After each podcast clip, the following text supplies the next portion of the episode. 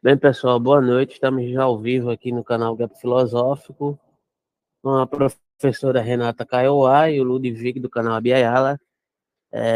Antes de mais nada, eu peço que você se inscreva no canal do Ludwig. Abya Yala fazendo um trabalho importantíssimo aqui.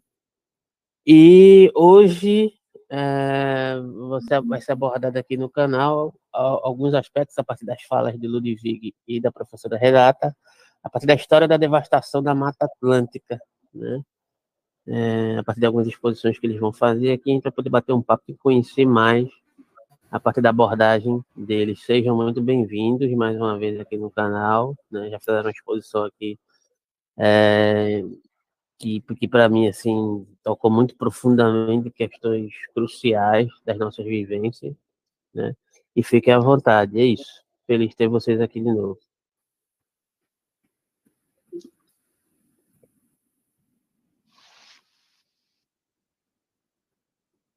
Olá, tudo bem? Eu vou começar, assim, dando uma introdução, um pouquinho, mas aí passo novamente a fala para você e a gente vai dialogando sobre essa temática, né?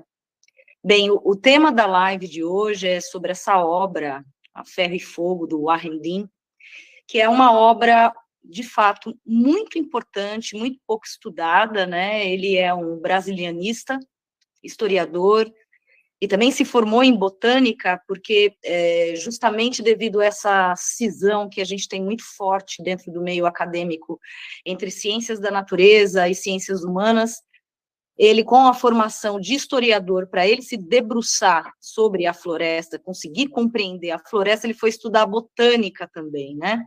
Então, a obra é uma obra muito forte, eu recomendo muito para todo brasileiro fazer a leitura dessa obra.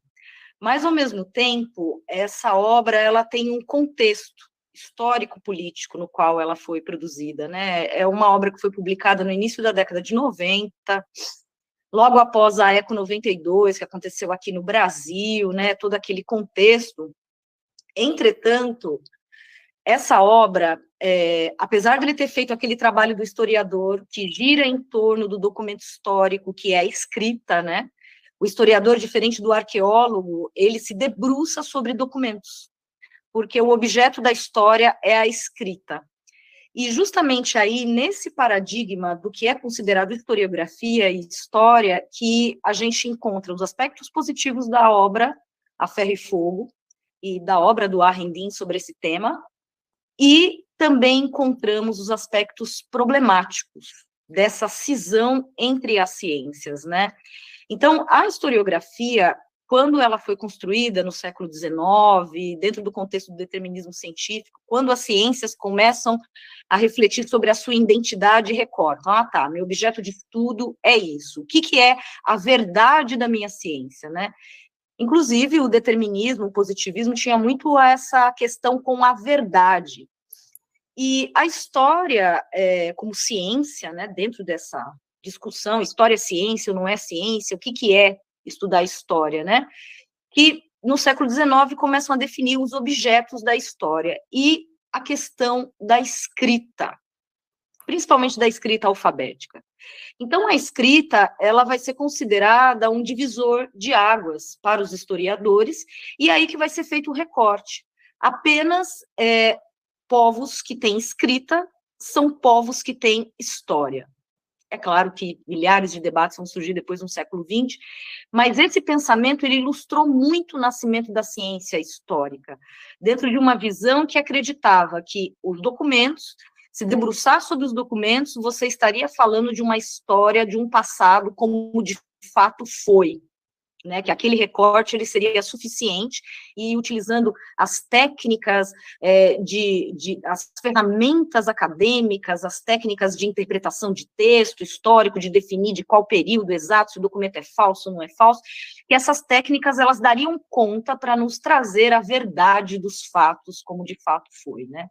Dentro do horizonte do positivismo e do determinismo, apesar de todas as críticas que tiveram no século XX, muitos desses dogmas e cânones, eles se mantiveram. Então, quando a gente olha para a história do Brasil, E a gente vê esse brasilianista fazendo esse estudo, que é um estudo sério, a gente vê também na narrativa carregada também de interpretações e de visões que pertence também aos paradigmas e preconceitos da historiografia. Então, quando a historiografia se definiu expurgando as outras ciências, como a antropologia, como a arqueologia, como não áreas de interesse do historiador, ele exclui, junto com isso, as outras culturas não ocidentais. Então, a historiografia, ela se inaugura como ciência, né? Depois isso vai ser questionado, né? Já estava sendo questionado desde o iluminismo, né? O Voltaire mesmo, no verbete história, é muito interessante, né? Se vocês olharem ali na enciclopédia, que ele escreveu junto com o Diderot, e aí no verbete história ele diz o seguinte, né? A história são os fatos considerados verdadeiros, e a fábula são os fatos considerados falsos. É assim que ele define, justamente provocando todos esses que estavam imbuindo, né, essa ciência com uma áurea de verdade, né? Como se, de fato, a gente pudesse pegar o documento escrito pelo colonizador e, a partir dele, definir a história de um povo, né? No fundo, era esse discurso que estava sendo propagado. E aí, apesar de, no século XX, ter muitos questionamentos, essa visão da historiografia, que vai eleger a cultura ocidental como a única que possui história, porque possui escrita, ela vai dar continuidade ao discurso colonial. E isso vai se manter até hoje como dogma entre os historiadores e dentro dos meios acadêmicos. Por exemplo, se você for fazer uma pesquisa de mestrado em história ou doutorado, você só é considerado historiador, a sua pesquisa só é considerada da área de história se você tiver um documento escrito como fonte. Ou seja, um documento histórico. Certo? Você não poderia utilizar outras formas de escritas indígenas, o grafismo. Não, isso é objeto da antropologia, isso é objeto da arqueologia. Então, essa forma de divisão, ela construiu uma série de preconceitos, porque a partir do momento que você excluiu as outras culturas dessa narrativa, toda narrativa que você vai escrever sobre esses outros povos vai ser viciada pela sua visão ocidental da história. E aí, voltando para esse autor, que fez um estudo muito complexo, a nível crítico, inclusive da atuação da colonização, como foi esse processo político de ocupação do Estado desses territórios, né? É muito interessante, é uma fonte historiográfica incrível, né? Porque todos nós sabemos que até meados do século XIX, na verdade, até meados do século XX, a capital do país era o Rio de Janeiro. O que isso significava na prática? Que boa parte do território, ele não era explorado, ele não era devastado. Então, a gente teve aquela devastação inicial ali da colonização, século XVI, XVII, com a cana-de-açúcar, enfim, com outras formas de produção agropecuária, só que isso ainda estava dentro do limite ali, do litoral do território, né, próximo ao Atlântico, justamente por causa do escoamento dessas mercadorias, e onde circulava a economia era na capital do Rio de Janeiro. Então, não existia ainda uma necessidade de ir avançando na ocupação desse território. Essa preocupação surge no século XIX, com a formação do Estado Nacional, mas ainda esse território está se definindo, por mais que ele apareça no mapa com dimensões, a própria colonização não conseguiu ocupar esse território, e nem os brasileiros nascidos aqui ainda tinham avançado com esse projeto. Esse projeto, ele vai se avançar no século XX, no processo de industrialização do país, no processo de construção das rodovias e com a construção de Brasília, que a gente vai ter um avanço para o interior do país. Então, a capital Brasília, ela é construída primeiramente com esse objetivo de dar continuidade à colonização, de fazer a marcha colonial, a ocupação efetiva do território, porque muitos desses territórios, a maioria deles eram florestas que eram ocupadas por inúmeras populações indígenas, né? O filme Xingu, ele faz um recorte desse período da construção de Brasília, e não só a questão da mão de obra nordestina, os famosos calangos que foram esmagados pela construção de Brasília, né? Mas todo o processo anterior de de devastação e genocídio de todas as populações para, de fato, efetivar a ocupação desse território. E é óbvio que o exército teve um papel predominante nisso, nessa construção desse Estado. Então, quando a gente pensa em hoje na Amazônia, é a continuidade dessa ocupação de território. A ocupação do Cerrado, a ocupação da Floresta Atlântica, a ocupação do Cerrado, a ocupação da Floresta Amazônica. Então, hoje, a gente está nessa fronteira, nessa luta, que é contra a marcha colonial que aparelhou o Estado Nacional. O Estado Nacional, toda a economia, funciona a serviço disso, né? E o que é interessante do Arendim, falando primeiramente dos pontos positivos, e aí eu vou passar a palavra e depois eu falo dos pontos críticos que eu considero. Que ele vai narrar todo esse processo de destruição, de massacre de populações, de destruição da natureza, de a menor dó de nada da terra. Ele vai fazer um gancho muito com a obra do Gilberto Freire, chamada Nordeste, que é uma obra muito interessante, apesar das críticas também, do recorte de época que o Gilberto Freire escreveu. Só que... o que é muito importante nessa obra? Ele mostra a colonização do imaginário em relação à natureza que aconteceu com os brasileiros, né? Então, ele retrata como que os animais trazidos pelo colonizador, que no caso é o cavalo, o boi, a vaca, o cachorro e o gato, que são animais que são funcionários do branco, né? Seja prestando serviços de transporte, seja prestando serviço de a caça a índios ou a caça a escravos, enfim. Então, esses animais, eles são animais da civilização, né? Depois a gente pode falar um pouquinho mais disso. E como que eles foram introduzidos e no processo colonial foi se apagando o nome dos animais nativos e o nome das espécies da floresta, né?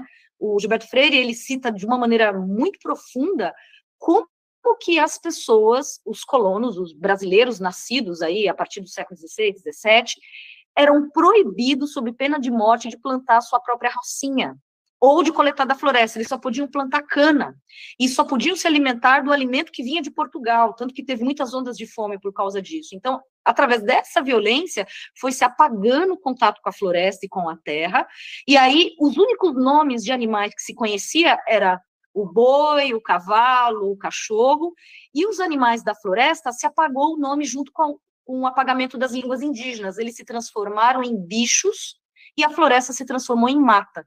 Então, toda referência, você não sabe mais que na floresta você tem coati, guaxinim, caí, você não sabe mais o nome dos animais, né? Eles viraram bichos. Apenas isso, bichos.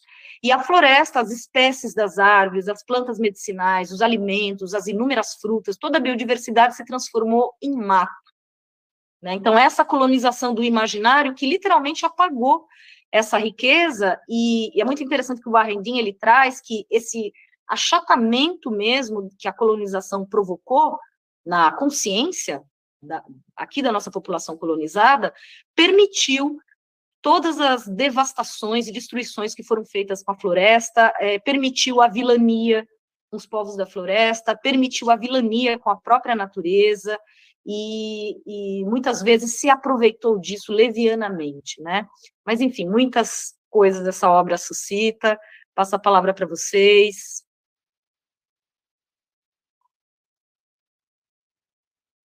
Ludwig? Bom, boa noite, mais uma vez agradecido por estar nesse espaço aqui no canal Gap Filosófico.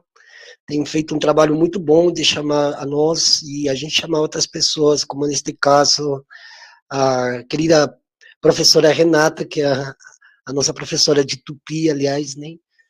E em relação a esse nosso encontro, eu venho trazendo uma didática bem específica em relação ao texto mesmo, literalmente falando do autor Warren Dean, né? E esse texto, inclusive eu vou ver aqui se consigo compartilhar a tela para apresentar, inclusive para as pessoas que vão assistir essa live, para que elas mesmas percebam que a história da destruição, no sentido geral, a destruição da Mata Atlântica, ela não se deu apenas por um fato, específico. Ela se deu por uma situação que já foi criada antes da chegada desse mesmo colonizador aqui em Abya Yala ou nas Américas, como vocês preferirem melhor.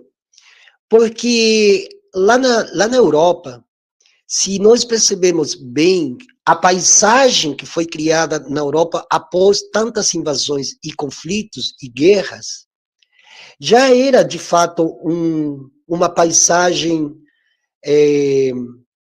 devastada, no sentido amplo da palavra devastação, né? E isso também aconteceu nos outros territórios que eles já vinham invadindo desde muito antes da própria colonização interna. Isso aqui, se a gente for pensar, desde 1100 em adiante, inclusive com o início das cruzadas, que começa justamente a destruição do meio ambiente. Hoje nós estamos vivendo, né, uma situação ímpar, na qual o dilema, o impasse que nós vivemos, nesse discurso colonial de devastar, de conquistar para ter, para ser, inclusive, né? Lembremos que primeiro o Alexandre o Grande, que eu chamo de Alexandre o Destrutor justamente por causa disso, ele destruiu as comunidades nisso que nós hoje conhecemos como Grécia. E juntamente com a destruição das comunidades, o epistemicídio, também houve destruição do meio ambiente, né? E aí justamente esse autor, Warren Dean, traz um pouco no livro dele essa subjetividade que começa na própria Europa. E ele aqui já começa falando, estou tentando, acho que aí vai, acho que está indo a apresentação, não sei se vocês estão vendo, a primeira página do livro, ele já começa já dizendo, não está aparecendo não, está aparecendo um dos primeiros atos dos... Não está aparecendo o livro? Peraí. Não. Acho que você tem que abrir a janela, deixar a janela aberta, para poder compartilhá-lo. Sim. Vamos ver aqui.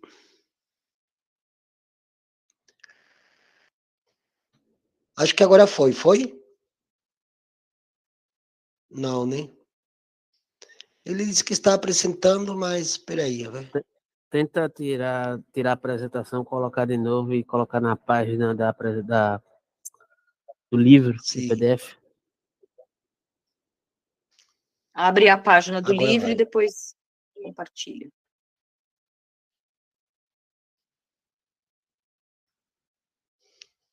Aí está aberto, né? Acho que agora foi? Não, ainda não.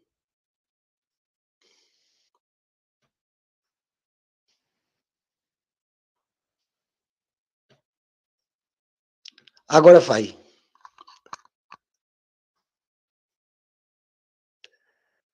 Vocês estão conseguindo ver?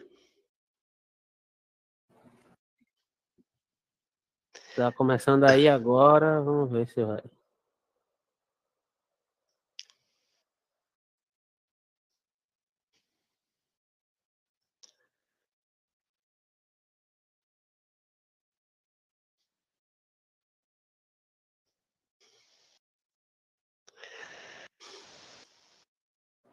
Aconteceu a mesma coisa. É no caso que é o PDF do livro, é? Aí tá. É o PDF do livro, é? Porque não tá aparecendo, não. Isso. E é só uma parte que é do repositório, né? Isso. Eu vou tentar compartilhar aqui o livro, qualquer coisa. Não, não tá aparecendo, não. Não, não tá. Tá. Então eu vou tirar aqui para a apresentação. Perfeito. Bom, isso assim, um dos primeiros atos... Um dos primeiros atos dos marinheiros portugueses, que a 22 de abril de 1500 alcançaram a costa sobrecarregada de floresta do continente sul-americano, nos 17 graus de latitude sul, foi derrubar uma árvore. Do tronco desse sacrifício ao machado de aço, confeccionaram uma cruz rústica. Para eles, o símbolo da salvação da humanidade. Uma missa foi então celebrada aos pés dessa cruz, durante a qual, para satisfação dos portugueses, os indígenas ali aglomerados imitaram sua postura ajoelhada com as mãos em prece, embora não imitassem suas expressões devotas. O momento ficou gravado na memória de todo brasileiro que completou o curso primário através das reproduções de uma pintura épica comemorativa do evento de autoria do artista do século XIX, Victor Meireles. Pressas à cruz de madeira estavam as insígnias e divisas do rei, um sinal inequívoco da identidade entre os objetivos e a autoridade do Estado e da Igreja. Essa pretensão ao território que uma tripulação indócil mal havia vislumbrado baseava-se num tratado assinado 6 anos antes por emissários das coroas portuguesas e espanhola que demarcava as respectivas esferas da influência no mundo não cristão, por um meridiano que passava 370 léguas, 2.200 quilômetros, ao oeste das ilhas de Cabo Verde. A gente já lê esse texto, a gente começa a ver esse texto aí, e nós aí começamos a perceber a raiz da devastação e do simbolismo que carregou essa primeira árvore derrubada. E essa árvore foi derrubada de raiz. O tronco da árvore serviu para fazer a cruz. A mesma cruz que depois foi penetrada, no sentido de penetração mesmo, nas entranhas da terra sagrada, principalmente daquelas regiões onde tem os parentes, que hoje é o sul da Bahia, que é o que eles chamaram de Terra de Santa Cruz, ou Veracruz, né? Porque eles sempre davam os nomes aos lugares, segundo a cosmovisão do homem ocidental romano, que veio desde Ocidente justamente para invadir e ocupar os territórios, porque tem a invasão, com um exército de ocupação. Inclusive, quando a gente faz uma correlação entre como foi a chegada de Cristóvão Colombo em 1492, naquela região que eles chamaram de Ilha Espanhola, e a gente percebe a chegada dos portugueses aqui, teve coisas muito parecidas. No entanto, Cabral chegou com 14 caravelas e ele chegou muito bem estruturado, à diferença da primeira expedição de Colombo com 3 caravelas, que não tão sofisticadas como alguma dessas naus que vieram aqui no Brasil. Mas lá eles também cometeram o mesmo crime ambiental, derrubar uma árvore, construir uma cruz, penetrá-la na terra, e a partir de então, eles se reificarem, inclusive, como donos nobiliários, proprietários nobiliários dessa terra, fazendo com que os habitantes originários aceitem eles de uma forma inquestionável. Então, essa situação que nós vivemos hoje, em termos de meio ambiente, inclusive um pouco antes, numa conversa informal com o Ricardo, com o Alberto, a gente estava falando sobre a necessidade de uma educação ambiental baseada também na história, mas ao contrário desse, ou em contraste com a intencionalidade desse autor, que não toma partido dos povos originários, inclusive ele aqui já chama de indóceis habitantes, né?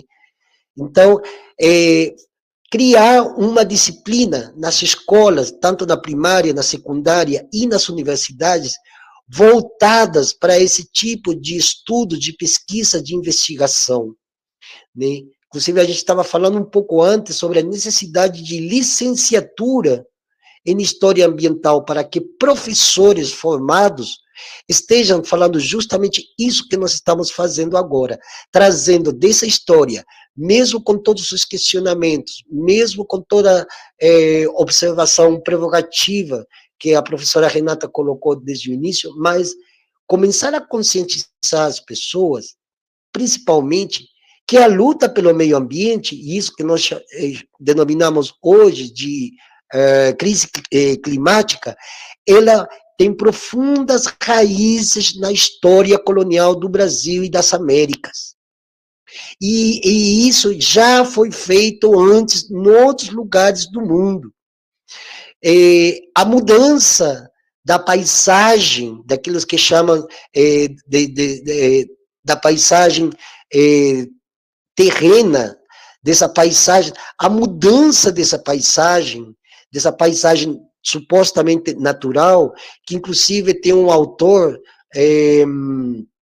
que fala sobre a segunda natureza, que é o Horkheimer, que é um pensador da escola de Frankfurt, e ele escreveu vários livros falando de como eles veem a natureza, e aí ele cria o conceito de segunda natureza, porque a primeira foi totalmente devastada na própria Europa. Pois bem, voltando ao livro de Warren Dean, aí ele, a partir dessa introdução, desse parágrafo, ele já vem vertendo no seu texto toda uma linearidade, toda uma situação cronológica de como, pouco a pouco, essa devastação foi cada vez aumentando em proporção e também de forma aberrante, porque eles, quando, olha, o que conta um machado de aço, se a gente começa a pensar, nós como povos originários, que vemos a árvore como uma vida, imaginemos o sofrimento de uma árvore com um machado com filo de aço. E esse mesmo machado de aço também serviu para cortar cabeças de parentes.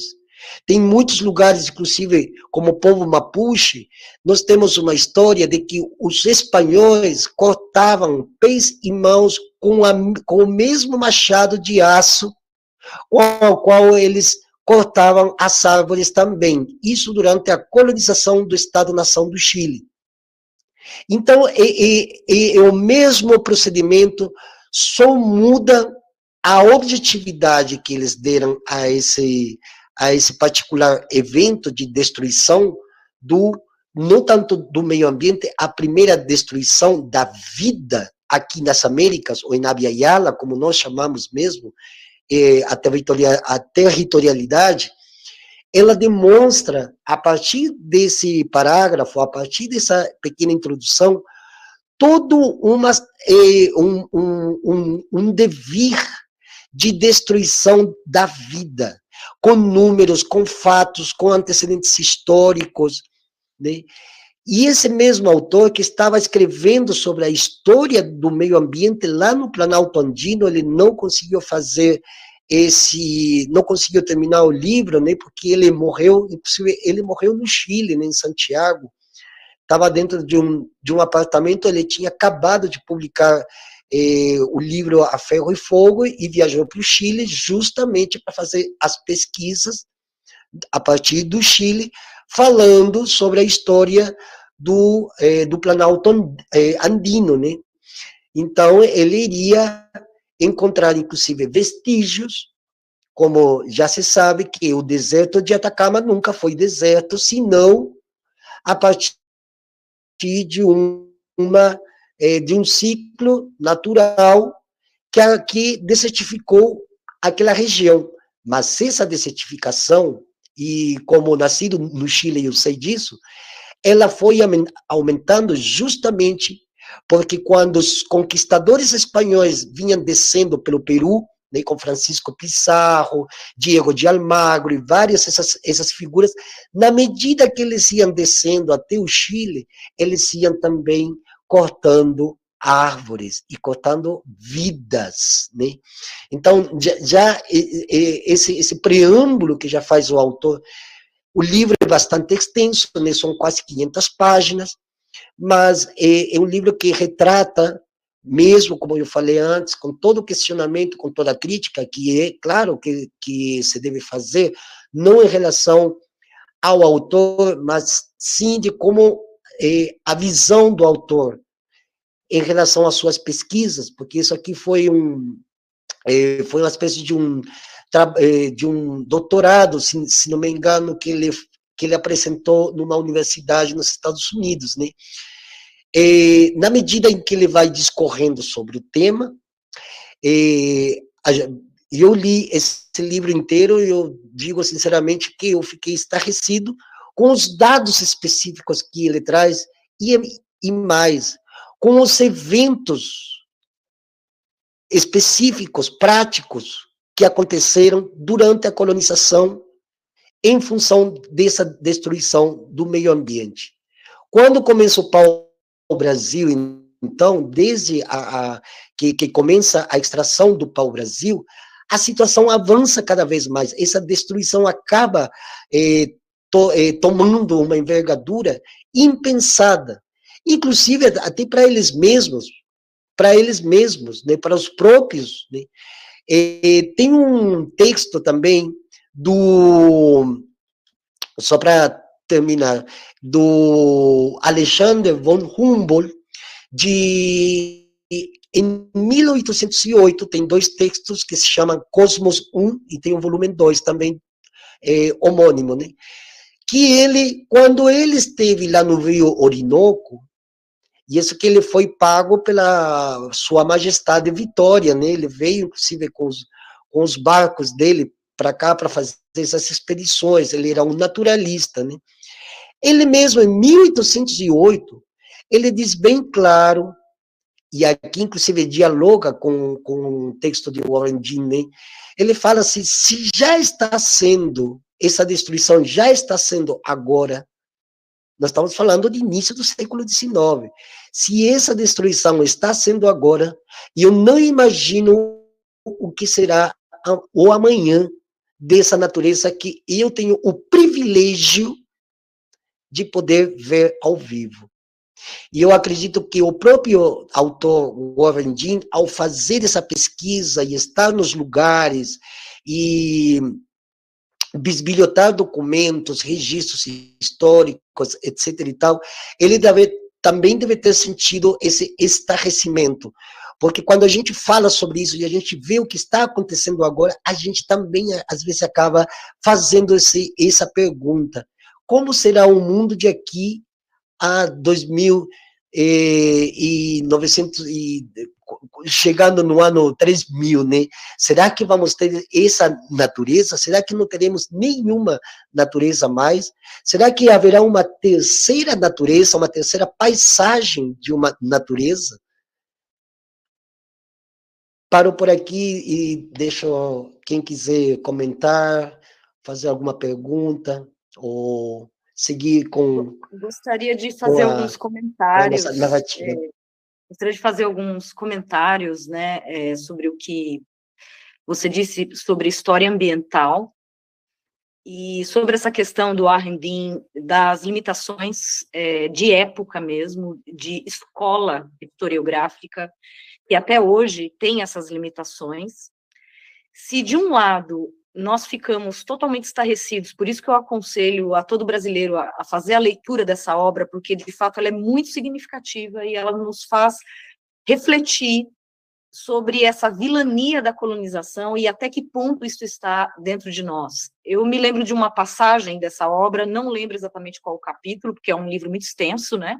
Um livro com muitas páginas, ele descrevendo o processo de construção de Itaipu, e na época foi uma comoção entre os ambientalistas, e os ambientalistas, década de 80, década de 90, eles eram vistos como exagerados, como catastróficos, e qual era a grande questão? Uma grande área de floresta de Mata Atlântica ia ser inundada para a construção da usina, né?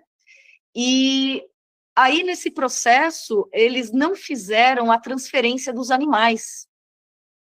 Eles iam inundar a floresta e não transferiram os animais. E aí começou uma leva de ambientalistas a tentar salvar esses animais.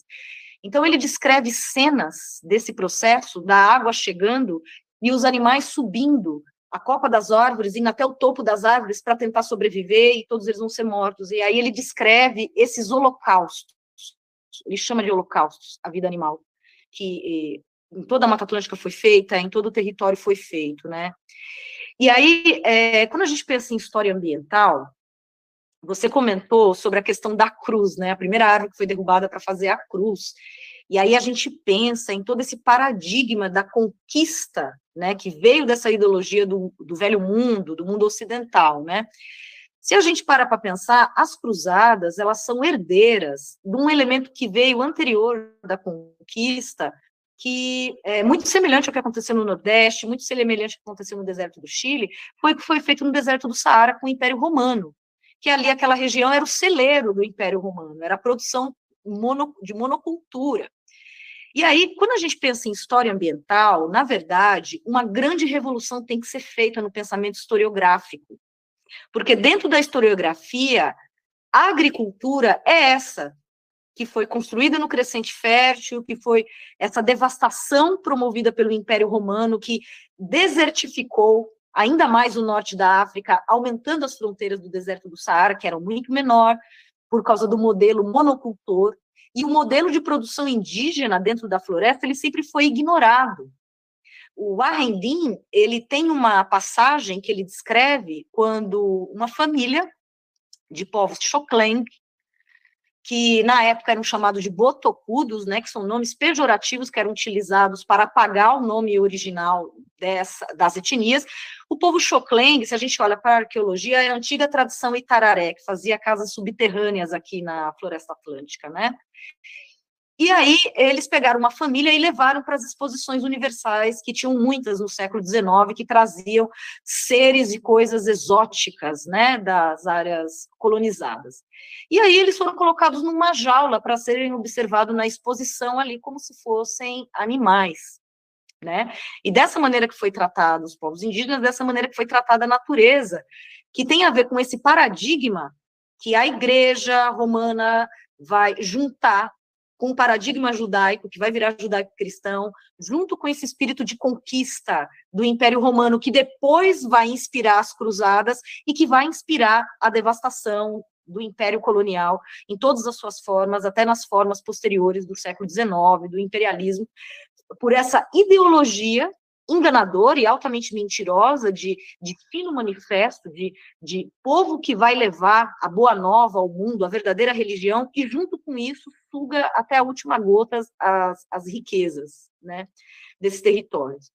Entretanto, se a gente pensa em história ambiental, essa história ambiental ela não pode estar com essa formação que os historiadores... Quando a gente fala de história, a gente tem que pensar na formação dos historiadores. Os historiadores, eles são formados para excluir os indígenas.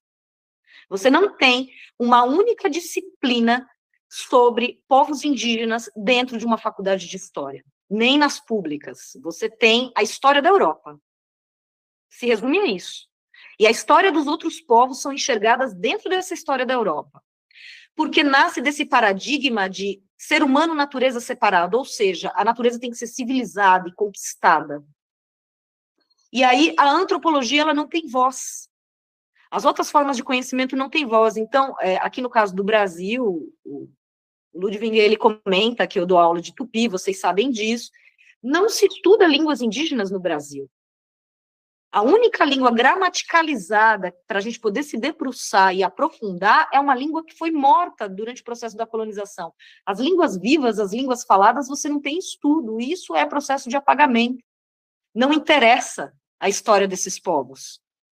Não interessa. Tudo isso é apagado. E aí, recentemente, que começou a se construir, se desconstruir esse pensamento que o Warren Dean traz, né, com as pesquisas arqueológicas. E aí tem um ponto que tem bem a ver com a ideologia que o Warren Dean traz nesse texto, ferro e fogo, porque quando ele fala do ferro, ele está falando do machado, mas quando ele fala do fogo, ele está falando da coivara. Ele está colocando no mesmo patamar a ação indígena na floresta e a ação do colonizador, como se fosse a mesma, demonstrando uma tremenda ignorância sobre a situação, só que isso também contribui com a nossa própria situação aqui. Eu comento muito nas aulas de línguas indígenas que línguas indígenas no Brasil começam a ser estudadas no final da década de 90 para cá. Quando o Arendim publicou a obra dele, você não tinha estudo, você não tinha conhecimento. O próprio Arendim, ele cita que muitas coisas, muitas tragédias teriam sido evitadas no século XX, referente à destruição das florestas, se a administração do Estado brasileiro dessem ouvido às suas populações tradicionais. E aí ele comenta ali, né, faz uma observação, mas como que eles vão dar valor a etnias que sempre foram consideradas primitivas? Percebe que essa questão de escrita, ela constrói uma ideologia de povos primitivos e povos civilizados? Povos primitivos, eles têm que ser o quê? Civilizados. Então, não é considerado nenhum conhecimento que vem deles. E aí, o Warren Dean, ele se baseia numa tese, ele cita isso no capítulo inicial do livro, quando ele fala da história da Mata Atlântica, né? Aí ele descreve a Pangeia, aquele processo do choque das placas e da separação das placas que deu origem ao Oceano Atlântico e deu origem ao continente americano. Só que naquele momento a gente não tinha ainda o Istmo do Panamá, ainda você não tinha as cordilheiras, tal. Nesse processo de 140 milhões de anos, você tem um choque ali das placas tectônicas, e aí você tem a elevação da Cordilheira dos Andes, conjuntamente à elevação da Serra do Mar. E aí, quando a gente pensa na Pangeia como um continente só, essa parte que era litoral, que é litoral hoje, litoral atlântico, ficava no interior do continente, logo era seco, era árido. Quando houve essa abertura, o que acontece? A umidade desse novo oceano que nasceu, que é o Oceano Atlântico, que nasce nessa abertura, ele começa a lançar umidade para esse litoral que se eleva. E as altitudes também contribuem com isso, para o surgimento dessa floresta primitiva, né? E aí, o que a gente acontece? São processos de 140 milhões de anos, teve muitos ciclos de glaciações, o que a gente chama de floresta primitiva, na verdade, são várias versões da floresta que no período de glaciação se recolheu, nos períodos de retorno do clima ela se expande, né? E a última glaciação que nós tivemos no planeta foi mais ou menos entre 18 mil e 13 mil anos atrás. Essa última glaciação, ela é objeto de pesquisa de muitos arqueológicos, principalmente para entender as populações que chegaram na América, de onde que elas vieram, ou se o que a gente chama de Homo sapiens, como uma única espécie, na verdade era um gênero de espécies, com muitas espécies, e talvez tinha espécies específicas aqui da América há 100 mil anos, tanto quanto surgiu na África. Não foi somente a migração que povoou a América, enfim, muitas teses. Entretanto, essas populações pleistocênicas, o que as pesquisas atuais mostram? Que elas foram responsáveis pelo replantio da floresta atlântica e pelo replantio da floresta amazônica. Porque tem a teoria dos refúgios, né? Na glaciação, toda a vida ela se recolhe para vales intermontanos e para áreas ainda que restam água. Então, toda a vida fica ali guardada em potência. certo? Nesse processo de finalização dessa glaciação, as populações originárias, elas começaram a expandir essas áreas florestais para retomar, recolonizar as áreas, tanto na floresta atlântica, tanto na floresta amazônica. É nesse contexto que nós temos os peabirus, que são os inúmeros caminhos que interligam essas florestas, que fez troca de material genético, troca de sementes, trocas de manivas, enfim, que, inclusive, ampliou a biodiversidade, né? Tem uma pesquisa na área da biologia que mostra que a questão dos impactos, elas também contribuem para ampliar a especiação da vida, a diversificação da vida, que é uma estratégia da própria vida quando ela sofre um impacto de criar diversidade. Então, as populações indígenas, elas interviram nesse ponto, na expansão disso. Então, elas eram cultivadoras. Só que na mente do ocidental, quando bateu o olho e viu aquelas florestas, o modelo de agricultura que ele tinha era um modelo de agricultura do crescente fértil, do Império Romano, de devastação em um único item, que é o que eles fizeram com a cana, posteriormente. Então, eles não entendiam essa questão do manejo, que aquele jovem que está coletando um feijão guandu, tudo bem, não foi ele que plantou, mas foi o avô dele que plantou aquela árvore. Então, esse modo que hoje passou a se chamar de agroecologia. E aí, as pesquisas arqueológicas provaram que essas populações produziram um novo solo sobre a floresta, né? A gente sabe que antes da elevação da Cordilheira dos Andes, o que acontecia? Toda essa região era mar. Ela era plana, ela ficava abaixo do nível do mar, né? Então, com a elevação da Cordilheira dos Andes, é que escorreu o mar e que vai surgir todas essas florestas do entorno, só que o solo é areia, é arenoso. Então, são as populações indígenas que depois vão ampliar essa biodiversidade com todo esse conteúdo. E aí, vai passar a questionar uma tese que estava em voga no primeiro livro de História do Brasil, que foi escrito pelo Van Hagen, e que hoje está nos livros didáticos até hoje, de que as populações indígenas são povos involuídos, porque os mais evoluídos eram vistos como incas, maias e astecas, porque tinham um modelo de civilização semelhante ao dos europeus, com pagamento de impostos, com hierarquia, enfim, com uma série de coisas, por mais que seja muito diferente, eles sentiam uma semelhança, logo eram civilizados, e os povos que viviam na floresta eram degenerados. E aí, quando o Arendim escreve, ele ainda está embebido por essa visão, porque o que se acreditava na época? Que o desaparecimento da chamada megafauna, porque quando a gente teve a grande glaciação, o que acontece? Os grandes animais, os chamados megafauna, que na maioria deles eram herbívoros, você não tinha mais vegetação para sustentar essa população animal, certo?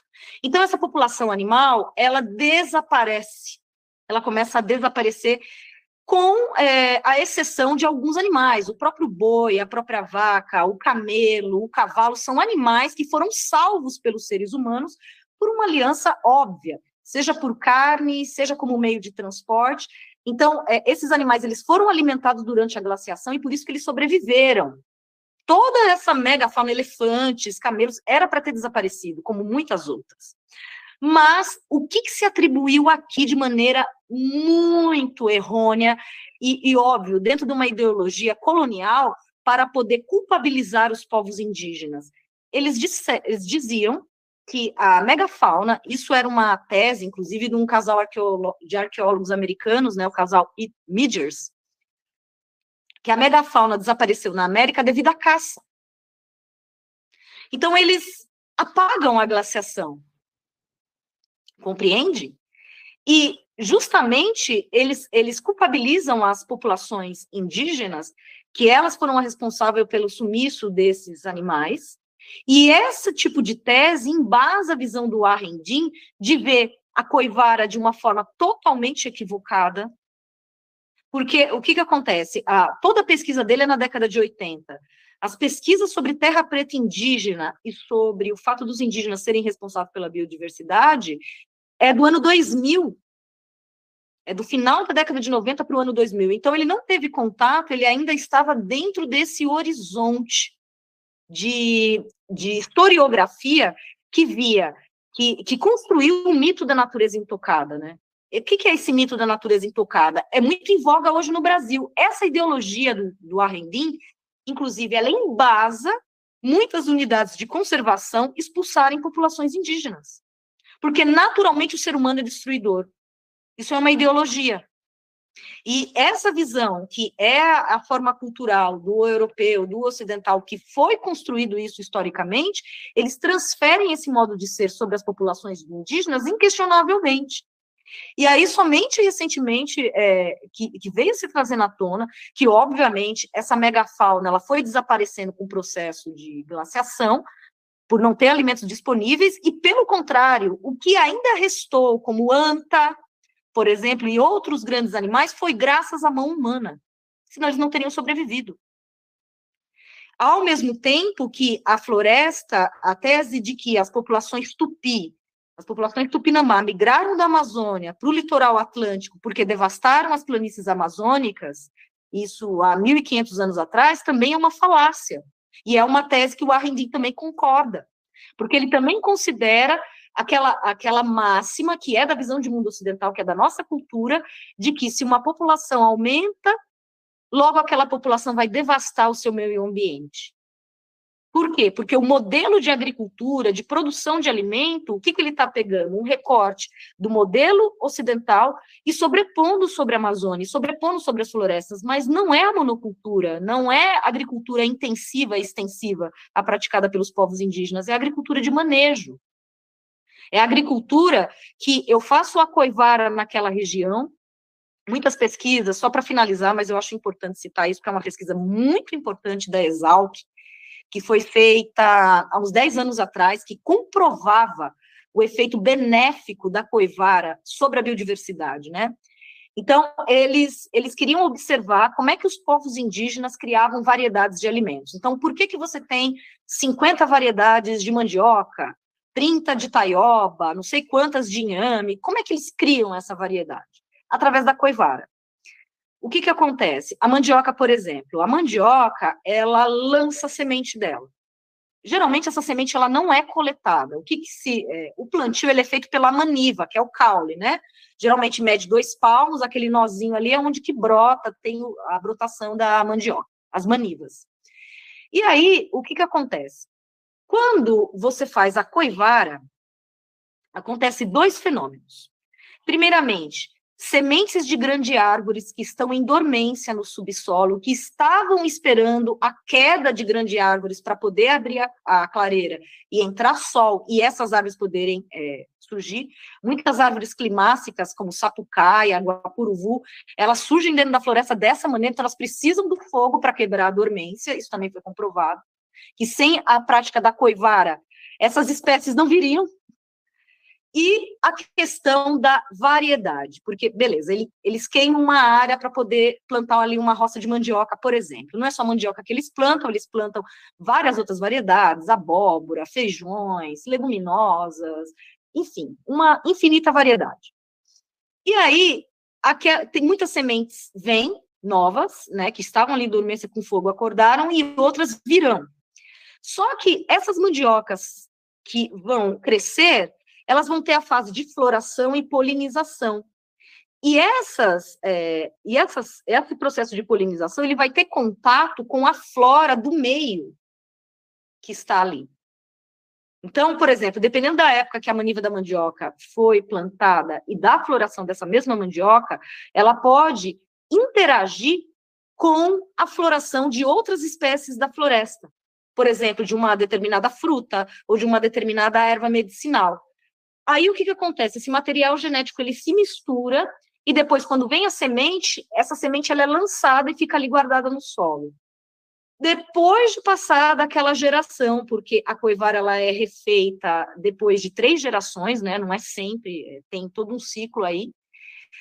Aí o que acontece? Vem à tona essa semente de mandioca que germina e que cresce, e é uma nova variedade que interagiu com o que tinha ali naquele meio. E aí os indígenas, eles nomeiam, né? Eles nomeiam essas espécies estando cientes do que estava em floração naquele momento. Então, todas essas pesquisas, elas comprovaram que essa tese, ferro e fogo, que esse fogo, ele não contribuiu para a destruição da floresta. Claro, o fogo devastador do colonizador. Mas, se a gente pensa em história ambiental, seria fundamental a gente ter um antropólogo junto com o historiador trabalhando. Ao mesmo, tem a história, a ambiente, falar de meio ambiente, ele tem que ser transdisciplinar. O historiador, ele não pode ter essa formação arcaica, ele tem que dialogar com o antropólogo, ele tem que dialogar com o que faz pesquisa genética, que comprova que, de fato, que a floresta, ela é cultivada pelo povo indígena. Então, quando a gente pensa em história ambiental, eu sinto que a gente tem que desfazer essa construção que foi feita, inclusive pela obra do Arendim, e que, infelizmente, alimentou muitos preconceitos nas políticas públicas de preservação ambiental que foram feitas no país nos últimos anos, que contribuíram para a exclusão dos indígenas, que não aceitam populações indígenas em unidades de conservação, querem expulsá-los e assim por diante. Mas, pausando por aqui, com certeza é uma obra que traz muitas informações, mas vamos seguindo. Sim, é necessário lembrar que toda essa situação aqui que nós estamos esmigalhando em torno da obra do Warren Dean tem uma conotação filosófica, né? E eu sempre, inclusive, quando eu falo sobre essas temáticas, eu sempre falo para as pessoas, olha, tem um livrinho curtinho, você lê rapidamente, Discurso do Método, de René Descartes. Quando a gente lê o Discurso do Método e outros textos que ele também tem, aí nos encontramos com isso que a professora Renata falou sobre a separação homem-natureza, que séculos mais tarde, com o filósofo Schelling, ele traz a separação da sociedade-natureza. Então, quando Descartes ele fala da vex cogitans e da vex tensa, aquilo que está fora, aquela coisificação daquilo que parece estar fora de nós, que é exógeno, que não admite nenhuma ressonância. Se acontecer algo com essa vex extensa, aí depois que começa justamente a fundamentação de todo aquele processo de embargo com os povos originários e propriamente depois com aquilo que eles determinam de chamar de natureza, que parece que já tinha o olho do mercado, né? Aquele olho, aquela mão invisível, né, como fala Adam Smith, do mercado, já existia. E hoje, o que nós estamos vendo, inclusive aqui no Brasil, em termos políticos e institucionais, está muito claro que essa subjetividade primeira, que se avassalhou dos territórios e dos povos que estavam aqui, hoje nós vemos essa continuidade dessa forma de pensar, de agir, e de não sentir, de não ter sensibilidade. A pessoa, tem aquela coisa também que é da crematística, a arte de fazer riqueza, né? Que é contrário à economia, ao que realmente é economia, que é do lar, mas não é do lar, é de uma comunidade, porque o sujeito indígena, ele não se vê individualmente, ele se vê junto com a comunidade. E quando a gente fala de comunidade, não é nesse modo ocidental, de comunidades de tal grupo, comunidade de uma identidade tal, uma comunidade virtual, senão a comum unidade com tudo aquilo que nos rodeia e que faz com que a nossa existência seja, de fato, presente, presencial. Essa que é a grande diferença, e nesse livro também ele tenta chegar nisso, mas bem como colocou a professora Renata, por não ter esse diálogo com os antropólogos ou antropólogas, e mesmo com outras ciências que avançam rapidamente, como é a arqueologia, não teve esse diálogo. Também a gente tem que contextualizar que essa obra ele escreve ainda quando a discussão ambiental climática era incipiente, embora já desde os anos 70, aliás, o primeiro foi o James Lovelock com a teoria de Gaia, que também com alguns questionamentos e tal, mas é uma obra que já visa fazer chamar essa atenção à consciência das pessoas em relação a que mundo nós estamos inseridos, em que lugar, qual que é o nosso papel como ser humano e qual que é o papel que também cumpre o planeta para poder se manter nesse ritmo de rotação e translação junto com biodiversidades, ecossistemas, naturezas. Não existe uma natureza, não existe um ecossistema, não existe uma biodiversidade, existem dentro de uma diversidade, de uma biodiversidade, existem também outras formas aparentemente iguais, mas elas não são. Então, as ciências hoje, elas, e eu concordo muito com isso, devem dialogar com os antropólogos, com os arqueólogos, com os paleontólogos, com os geneticistas, com os biólogos moleculares, com os historiadores, e aqueles que trazem a história que, bem como já definia Walter Benjamin, a história dos vencidos. Onde está a história dos vencidos? A história dos vencidos está naquilo que chamamos de natureza. Porque quando a gente vai fazer um percurso histórico, a gente traz a presença de algo que já foi, mas ainda é. Aqui, eu queria... a ver se o Alberto pode ir para a página 7 desse livro, porque aqui tem um dado, por exemplo, sobre o início da exploração do pau-brasil. E aí, lendo esse texto, que inclusive aqui eu, no PDF que eu tenho já está demarcado, né? E ele diz assim, né? Em 1588, 4.700 toneladas de pau-brasil passaram pela aduana portuguesa, talvez metade do verdadeiro volume. O tráfico francês clandestino de madeiras corantes era tão bem estruturado quanto a dos portugueses, ou até melhor. Um cronista de meados de 1550 relatou haver observado 100.000 pedaços de tronco estocados na colônia francesa do Rio de Janeiro. Havia ainda o contrabando intermitente feito por navios espanhóis e ingleses. Em conjunto, todos esses negociantes podem ter provocado a extração de 12.000 toneladas por ano. Em 1605, a coroa portuguesa, alarmada com os relatórios sobre a exploração de pau-brasil, de que, com o corte indiscriminado e a estocagem, as madeiras, abre aspas, virão a acabar e perder de todo, fecha aspas. Passou a controlar o corte e criou a função de guardas florestais. A penalidade para a extração ilegal era a morte. Em 1607, o pau-brasil voltou a ser um monopólio, cujos concessionários eram autorizados a importar apenas 600 toneladas por ano, um convite à continuidade do contrabando. O mercado talvez já estivesse saturado.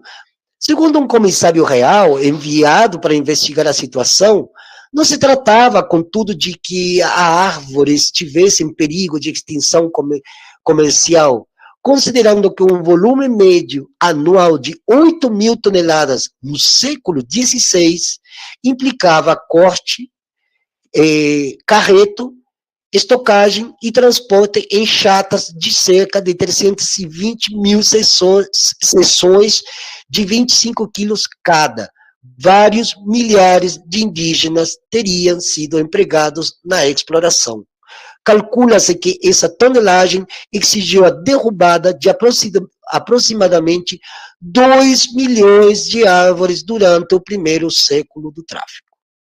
É um número impressionante e provavelmente deve ser corrigido para mais por conta de estragos e naufrágios.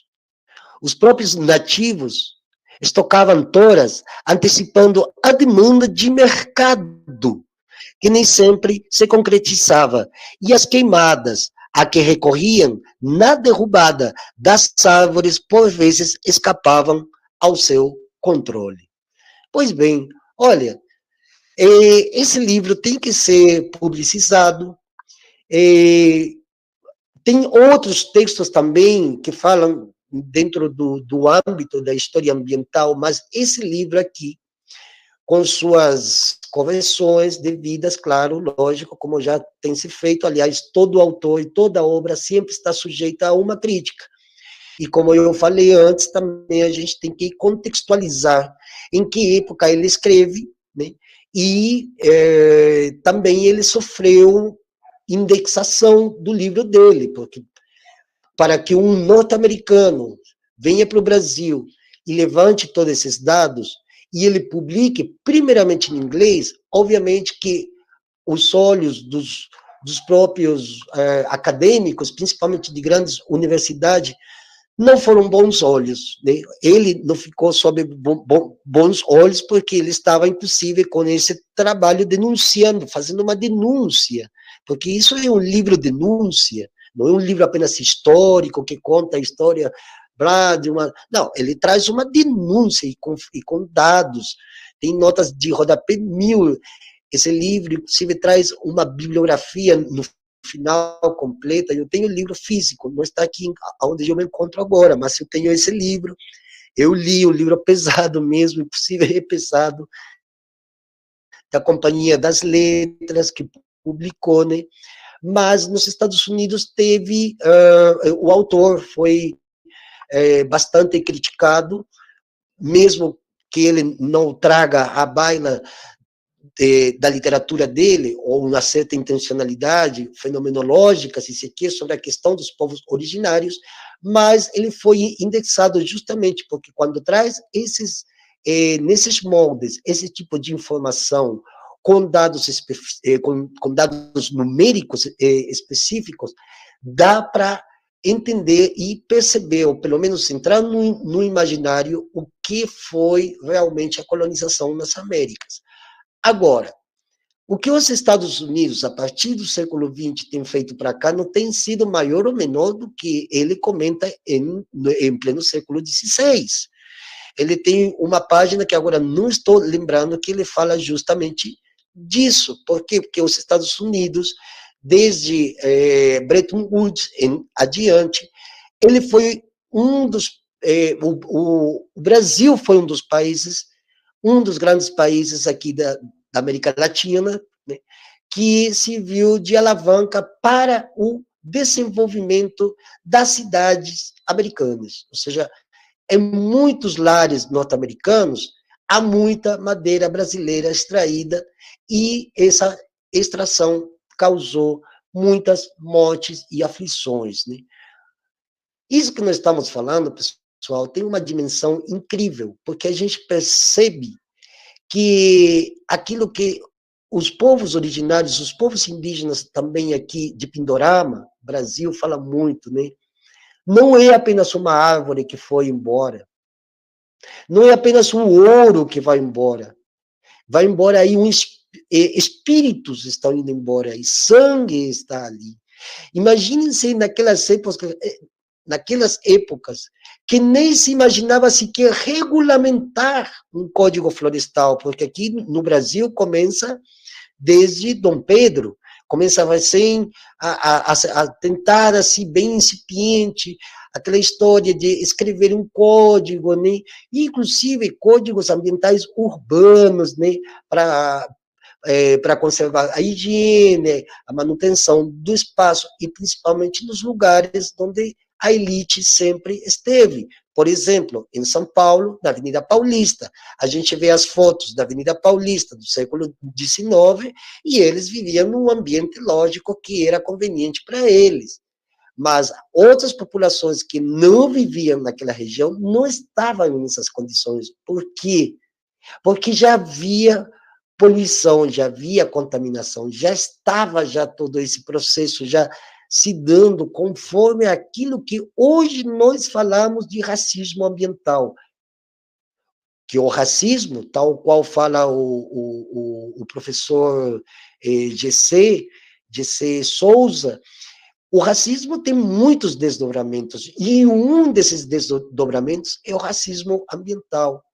Que as pessoas que hoje em São Paulo moram em favelas, a gente vê aqui em São Paulo, por exemplo, regiões inteiras na Zona Leste, que você não vê uma árvore sequer. Vocês não veem uma árvore. Casas por aí tem uns vasos, tem umas plantinhas, algumas, mas você vê que o ambiente ali, que antes, vai saber quantos anos, e talvez não muito tempo atrás, era tudo mato, era tudo verde. E eles cortaram tudo, destruíram tudo, e depois foram loteando, foram vendendo. E eram essas mesmas elites, inclusive, que moravam nos melhores, na melhor região de São Paulo, no século XIX, onde se instalam as elites, né, as primeiras elites paulistanas, né, moravam nos melhores lugares, tinham um privilégio, digamos assim, de um ar puro. Outros já não. E quem eram esses outros?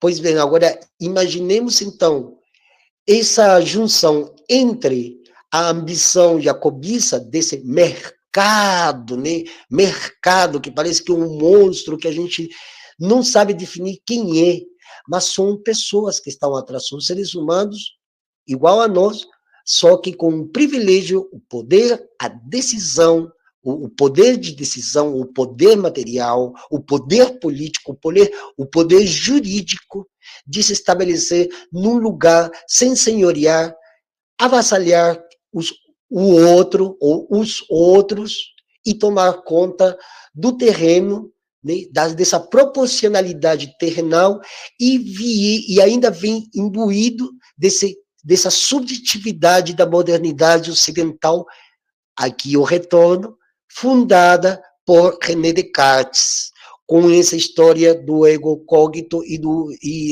da rex cogitam e da rex extensa, né? Aqui também poderia entrar Francis Bacon, que é o primeiro que sistematiza, né, aquilo que nós conhecemos como método científico, e ele vai metodologizando, sistematizando a ciência segundo os valores da época. E esses valores serão marcados justamente por essa mesma subjetividade moderna, ocidental, racista, epistemicida, ruralicida, arboricida, etnocida, que está até hoje. Por isso que, muito bem, essa frase que diz que quem não conhece a sua história e a história desse mundo, a gente acaba não apenas repetindo os servos do passado por desconhecer que já existiram fases muito similares às atuais, num outro contexto, dentro de uma outra conjuntura política, dentro de outras ambiências, outras roupagens, uma outra estética, mas o pano de fundo, as intencionalidades nesse pano de fundo são as mesmas que regem até hoje. Basta ver como vitrine pedagógica, o que acontece no Congresso Nacional hoje. E nós pegamos essas figuras, como eu fiz também a denúncia no meu canal, sobre esse relatório desse grupo maravilhoso que eu conheci, inclusive, que é De Olho nos Ruralistas, e a gente vai lendo esses relatórios e vai conhecendo as figuras, e a gente vai pesquisando de onde que vem todas essas figuras, e aí a gente vai encontrando que eles têm as famílias lá pelo século XVIII, e quiçá antes.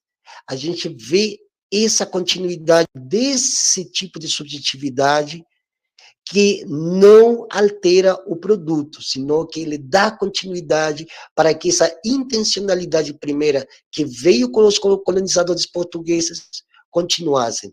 Hoje, os números em toneladas são muito maiores. Eu estava falando com o Alberto, antes de começar essa live, sobre o site Map Bioma, que inclusive acho que compartilhei, né, professora Renata, acho que eu compartilhei ontem, onde está em tempo real os números com as árvores que foram derrubadas agora. Sim, em 2023. E esse número, esse, não sei como que chama, esse painel numérico, ele corre do mesmo jeito que corre o impostômetro aqui no centro de São Paulo. Você fica meia hora olhando e os números avançam. Quantas árvores por dia estão se cortando na Amazônia?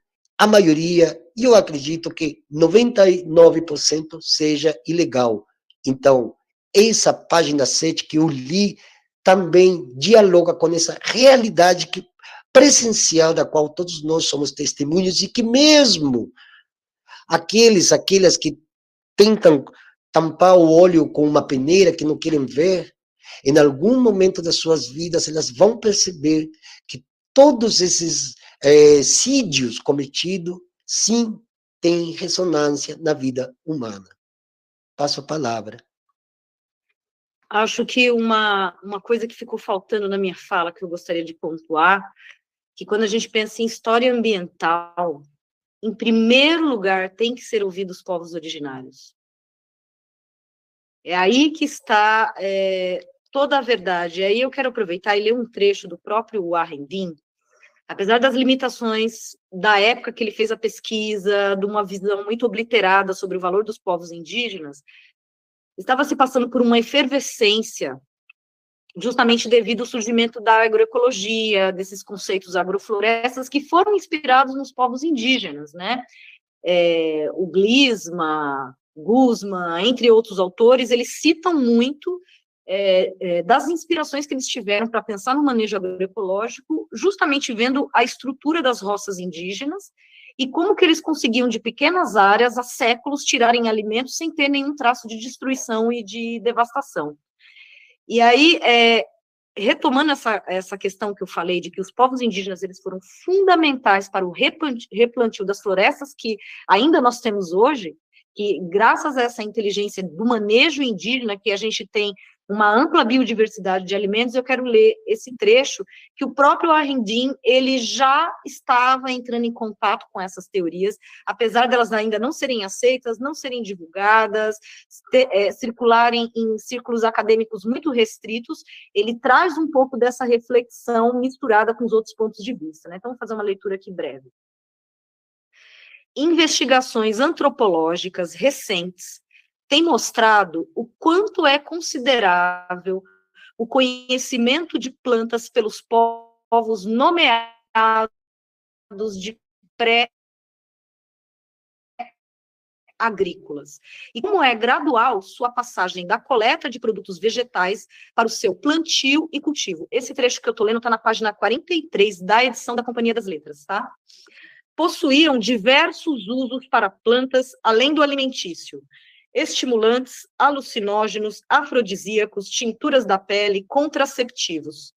Pode ter havido na região, portanto, algum período mais ou menos longo durante o qual plantas de ocorrência natural fossem protegidas ou disseminadas por iniciativa humana. A prática agrícola pode ter resgatado populações de plantas silvestres que as recuperavam ao serem transferidas como sementes ou mudas, fora dos seus domínios habituais. Os seres humanos se tornaram o principal agente da dispersão de tais plantas manejadas, inteiramente dependentes do cultivo para se propagarem. As florestas ofereciam benefícios para a propagação de espécies variadas. Então, aqui ele está falando das frutas. A boa gama das frutas que a gente conhece aqui, elas foram manejadas dessa maneira. O milho, ele é totalmente tecnologia indígena, ele era uma graminha. Foi justamente cruzamento, manejo, colocar em lugares mais secos, lugares com mais incidência de sol ou com mais chuva, que foi ampliando o tamanho do milho e, ao mesmo tempo, ampliando a sua diversificação, ou seja, as várias espécies que estão acostumadas com climas secos, espécies acostumadas com climas extremamente úmidos ou frios. Então, essa riqueza indígena que criou para cada microclima as suas espécies endógenas de alimentos. Então, se nós quisermos, de fato, pensar na questão do resgate da vida do planeta Terra, em contribuir como humanidade para a recuperação dessas florestas e recuperação também da erosão genética alimentar e da biodiversidade, porque toda essa riqueza das 10 mil variedades de milho, a indústria alimentícia reduziu a 2 ou 3, que são transgênicos. Então, se de fato a gente quiser recuperar a nossa saúde, porque a humanidade está morrendo de câncer e de muitas outras doenças devido a esse alimento contaminado, e justamente por ter expurgado esse alimento da natureza, que essa sabedoria indígena sabe. Então, se a gente for pensar em educação ambiental ou qualquer tipo de resgate da natureza, nós temos que, de fato, nos aliar à sabedoria dos povos indígenas, pois eles já têm o conhecimento, que não é um conhecimento apenas técnico-científico, não que esse conhecimento não seja útil, mas eles têm um conhecimento milenar, passado de geração a geração, que contribuiu, inclusive, para a gente ter os alimentos que a gente come hoje. Isso é legado indígena também. Passo a palavra. Sim, nós quando vemos uma árvore, ou a água, os pássaros, uma formiga, intuitivamente a gente responde a uma sensação de que a gente não está só nesse mundo, né? E isso começa nas saudações que nós temos em nossas línguas originárias, né? No caso do Mapuzungo, ou Mapudungo, embora o nome certo seja Mapuzungo, né? A nossa saudação Marimari, ela compreende não apenas uma saudação à pessoa que a gente está cumprimentando, senão que a ela, junto com o resto do que nós chamamos de vida e ou existência. Marimari são as duas mãos juntas, os 10 dedos juntos, as duas mãos, as 4 seria, né? Dependendo da quantidade de pessoas. E esse significado é muito intenso, porque ela significa, não é um bom dia simples, não é um boa tarde, não, elas...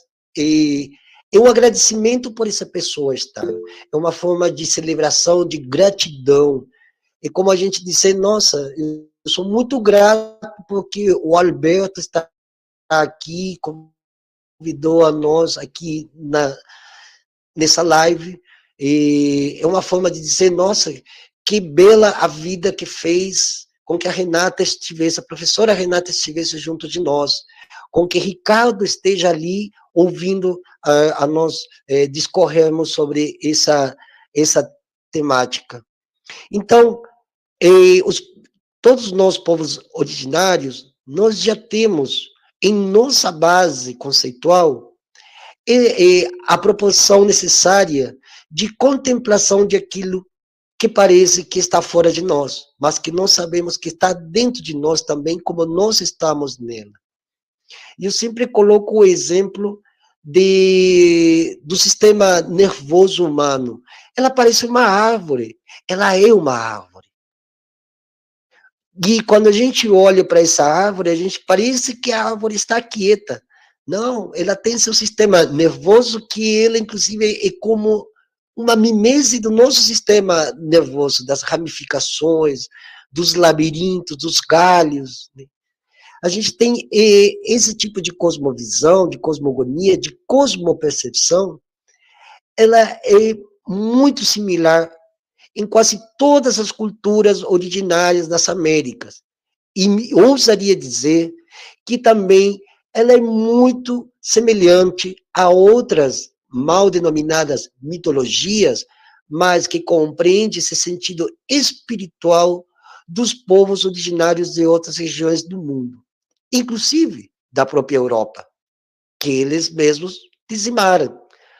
Mas esse tipo de cosmogonias, de cosmovisões, de cosmopercepções, ela sempre vai estar atrelada à questão da vida como um todo, como um algo original da qual cada dia que nós acordamos, nós agradecemos por essa presença, que é graças a essa presença que nós também estamos presentes.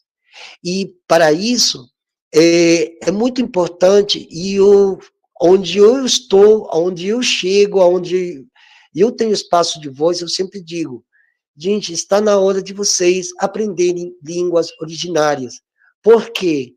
Porque quando a gente estuda outras línguas originárias, como é no meu caso, com o Tupi Guarani, aqui com a professora Renata presente, a gente entra numa outra dimensão, na qual é muito difícil para aquela pessoa que nunca verteu seu tempo para pesquisar sobre suas ancestralidades e suas reais linguagens.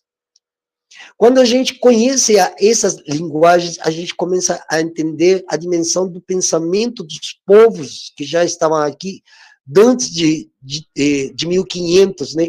Embora haja uma controvérsia, né, de que falam que o Duarte Pacheco já esteve aqui em 1497, se não me engano, né? Mas, enfim, esse tipo de cosmopercepção, ela já está implícita nas línguas originárias, ela já é presente, e aí nós começamos a entender nas diferenças entre essa cosmogonia moderna ocidental, essas cosmologias modernas ocidentais, e a diferença com as cosmologias e como as cosmogonias dos povos originários. Então, hoje, se faz necessário entender e fazer entender com a linguagem para a maioria das pessoas que estão naquilo que denominamos povo, no sentido generalizado, chegar nas pessoas e começar a falar sobre essas coisas nas linguagens que as pessoas usam, as pessoas comuns, digamos assim, nós também somos comuns, né? Comuns vem de comunidade, mas há essas pessoas que não que por diversos motivos não tem acesso a esse tipo de conhecimento que a gente tem. Chegar nos lugares e começar a trazer esse tipo de discussão. E mais, o Alberto falou uma coisa muito interessante antes de que começássemos com essa live, nessa nossa conversa informal, sobre aquela questão que sempre se fala, né? Se você gasta menos água, você não deixa a torneira aberta, você já está ajudando a manter o planeta. Sim, isso faz parte também da educação ambiental das pessoas, mas isso aí não é necessário se não houver uma legislação séria que confirme que aqueles que destroem grandes proporções territoriais, eles sejam combinados a se retratar e recebam uma punição, sim. Porque não adianta eu fazer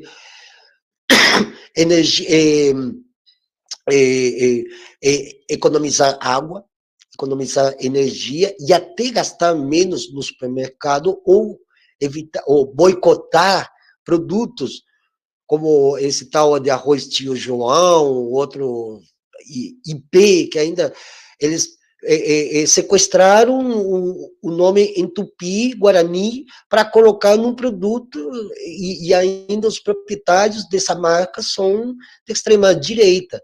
Olha o ponto que se chega, né? Mas não adianta que as pessoas comuns, como qualquer um de nós, cuidar do consumo de água, se aqueles que são donos das águas, como a Nestlé, por exemplo, não comecem a ser fiscalizados pelos estados nacionais em diferentes pontos do continente. A Nestlé, ela é proprietária de praticamente 75% das águas de muitos lugares do mundo, inclusive do Brasil. Não paga imposto, né? Não deixam tributos, vendem produtos que a gente não sabe realmente o conteúdo desses produtos, e as pessoas acabam comprando, né, por uma questão de consumo, e vai lá os resíduos que sobram depois desses produtos terem sido consumidos. Quer dizer, eles não estão vendendo para a gente água, eles estão vendendo garrafas de plástico. Então, quando nós começamos a ter essa dimensão e a gente faz essa correlação com o pensamento dos povos originários, eis aí que as pessoas vão entender a importância da manutenção, principalmente dos povos que estão em suas comunidades e naquelas regiões que hoje ainda estão sendo devastadas.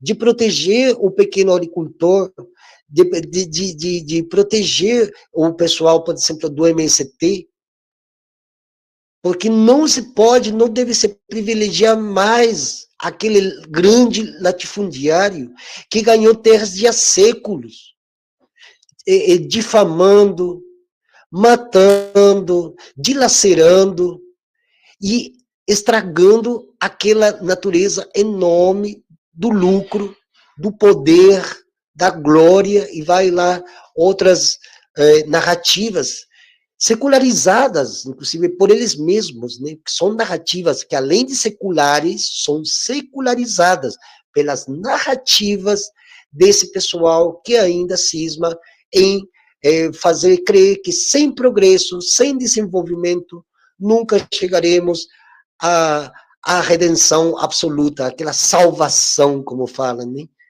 Não, gente, por isso é necessário fazer esse movimento, inclusive com esses conhecimentos que a professora Renata trouxe, com a questão da semente, a história das sementes, a história das árvores, a história dos animais, qual é? Porque eles também têm história. E muitos dos animais que não existem mais tiveram sua história.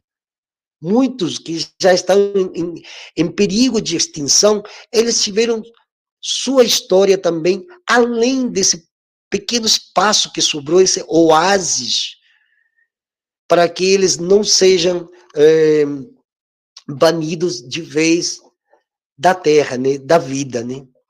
E aí o livro de Warren Dean também dialoga com todas essas questões, com essas perspectivas que a gente vem trazendo de um modo literal, narrativo, de um pesquisador, mas que ainda ele não dialoga com esse ponto que eu coloquei sobre os povos originários.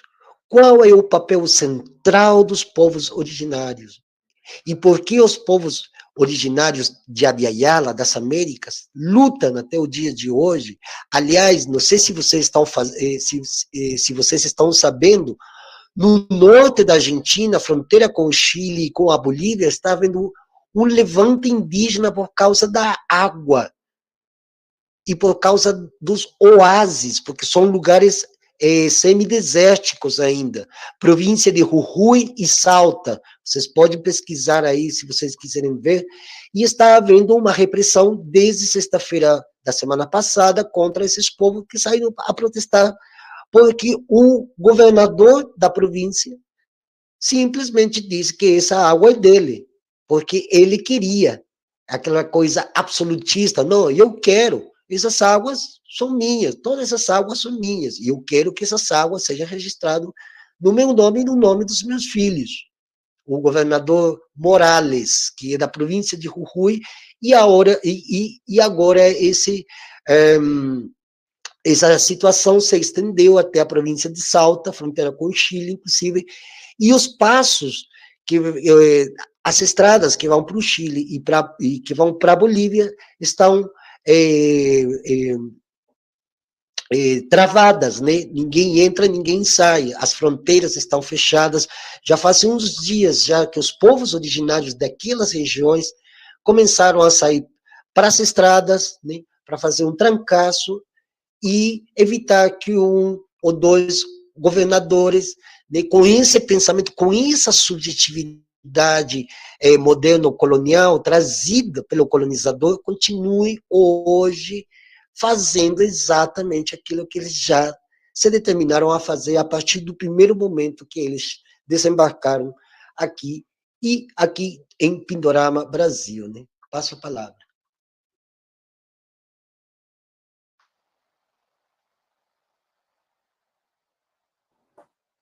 Então, não sei se a Renata quer fazer uma remate aqui da fala dela, mas só para ressaltar um pouco do que o Ludwig falou, né? Inclusive, eu ia até postular algumas questões, mas vocês foram desenvolvendo tão bem aí as questões, e no próprio discorrer vocês foram respondendo, né? E uma das questões que eu ia colocar é que, do mesmo sentido que há, digamos assim,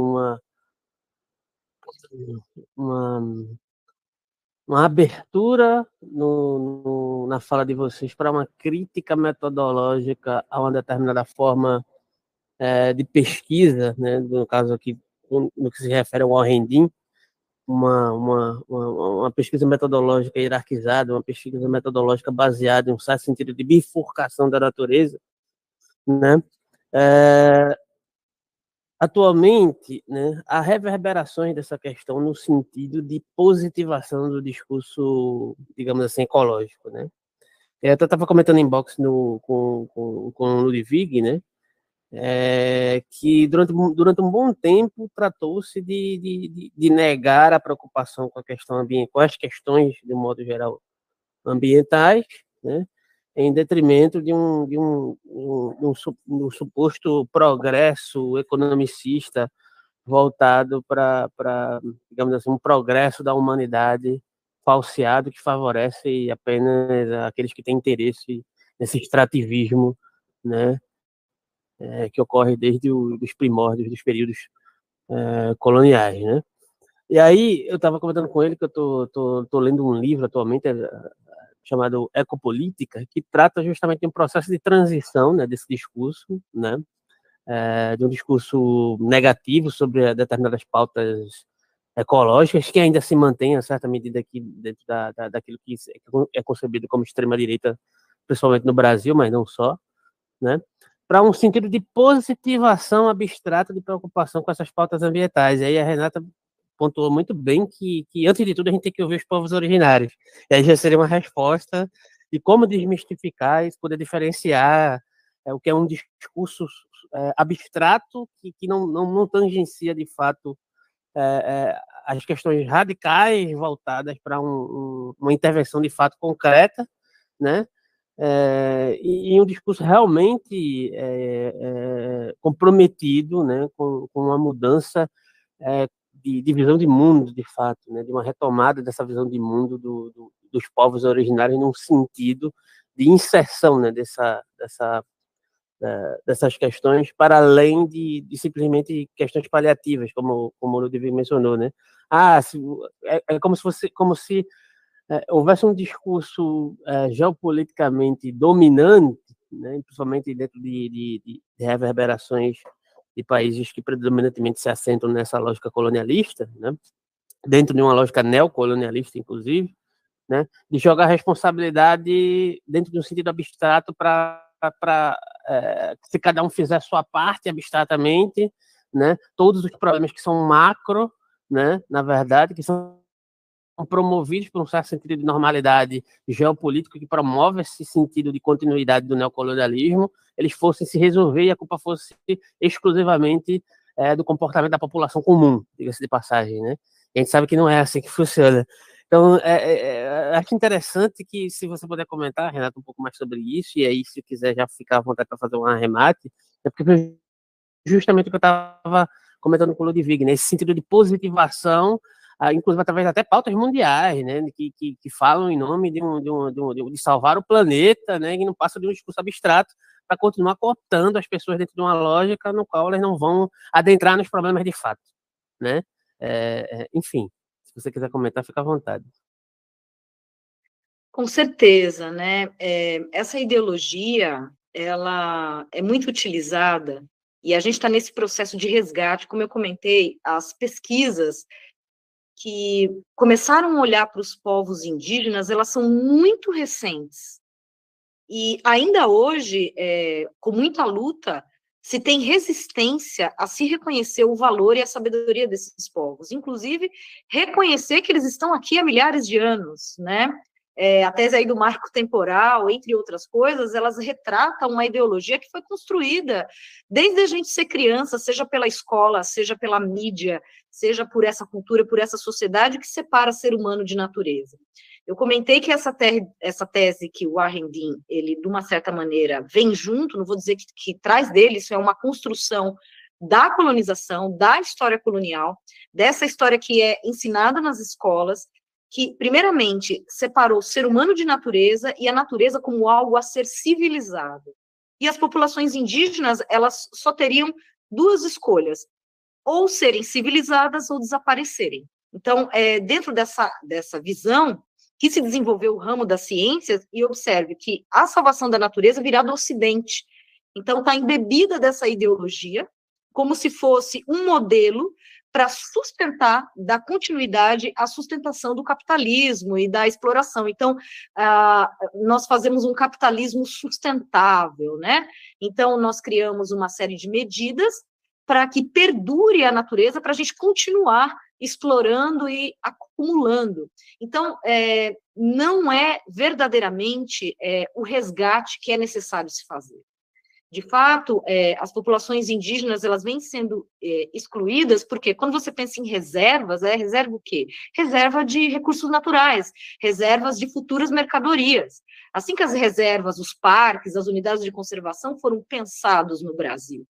Dentro desse contexto, quando em 1972 transformaram em reserva da Mata Atlântica a área de manancial aqui que pega o Alto e o Vale do Ribeira, quando fizeram isso em 1972, no momento ali da ditadura militar, os primeiros a serem atacados foi a população nativa, os caipiras, a população que produzia alimento, que era a população que não destruía, sob o argumento de que a coivara destruía. E, na verdade, se passava o pano para o grupo Votorantim, para as empresas que exploraram a carvoaria. Eles proibiram a carvoaria, mas eles colocaram dentro do mesmo balaio as populações nativas que produziam comida e que eram responsáveis para, inclusive, os cruzamentos genéticos na floresta continuarem ocorrendo através da coivara, como eu comentei antes, e que a floresta tivesse continuidade. No que se proibiu a agricultura, aqui na Floresta Atlântica, segundo muitas pesquisas, houve um empobrecimento da biodiversidade. Então, esse discurso que pega e coloca uma cerca, expulsa a população tradicional, proíbe essa população tradicional de participar, ela destrói a natureza. Ela destrói a natureza por dois motivos. Primeiro, que vai empobrecer geneticamente essa floresta, ela não vai ter intercâmbio mais com roça. E a biodiversidade da floresta vem daí, vem do intercâmbio genético por milhares de anos das roças humanas. Por que que a gente tem frutas? Por que que a gente tem alimentos? Isso é ação humana. Isso é ação para a produção, para a continuidade da espécie humana, por isso que a gente tem essa biodiversidade. A partir do momento que expulsa as populações da floresta, e essa floresta vira uma reserva, um parque, seja pensando na exploração futura, ou seja até um parque para pesquisa científica, naturalmente a taxa de biodiversidade, com o passar dos anos, dessa área vai cair. Ela não vai ter mais os animais indo lá polinizar a roça e depois trazer esse material genético para dentro da floresta. Não, a gente não tem mais isso. E, ao mesmo tempo, essas populações que são excluídas dessas áreas, elas viram o quê? Operárias. Elas vão para as cidades, para os centros urbanos, que foi o que aconteceu isso no Brasil inteiro, com a destruição das populações caipiras, né, que são descendentes indígenas direto.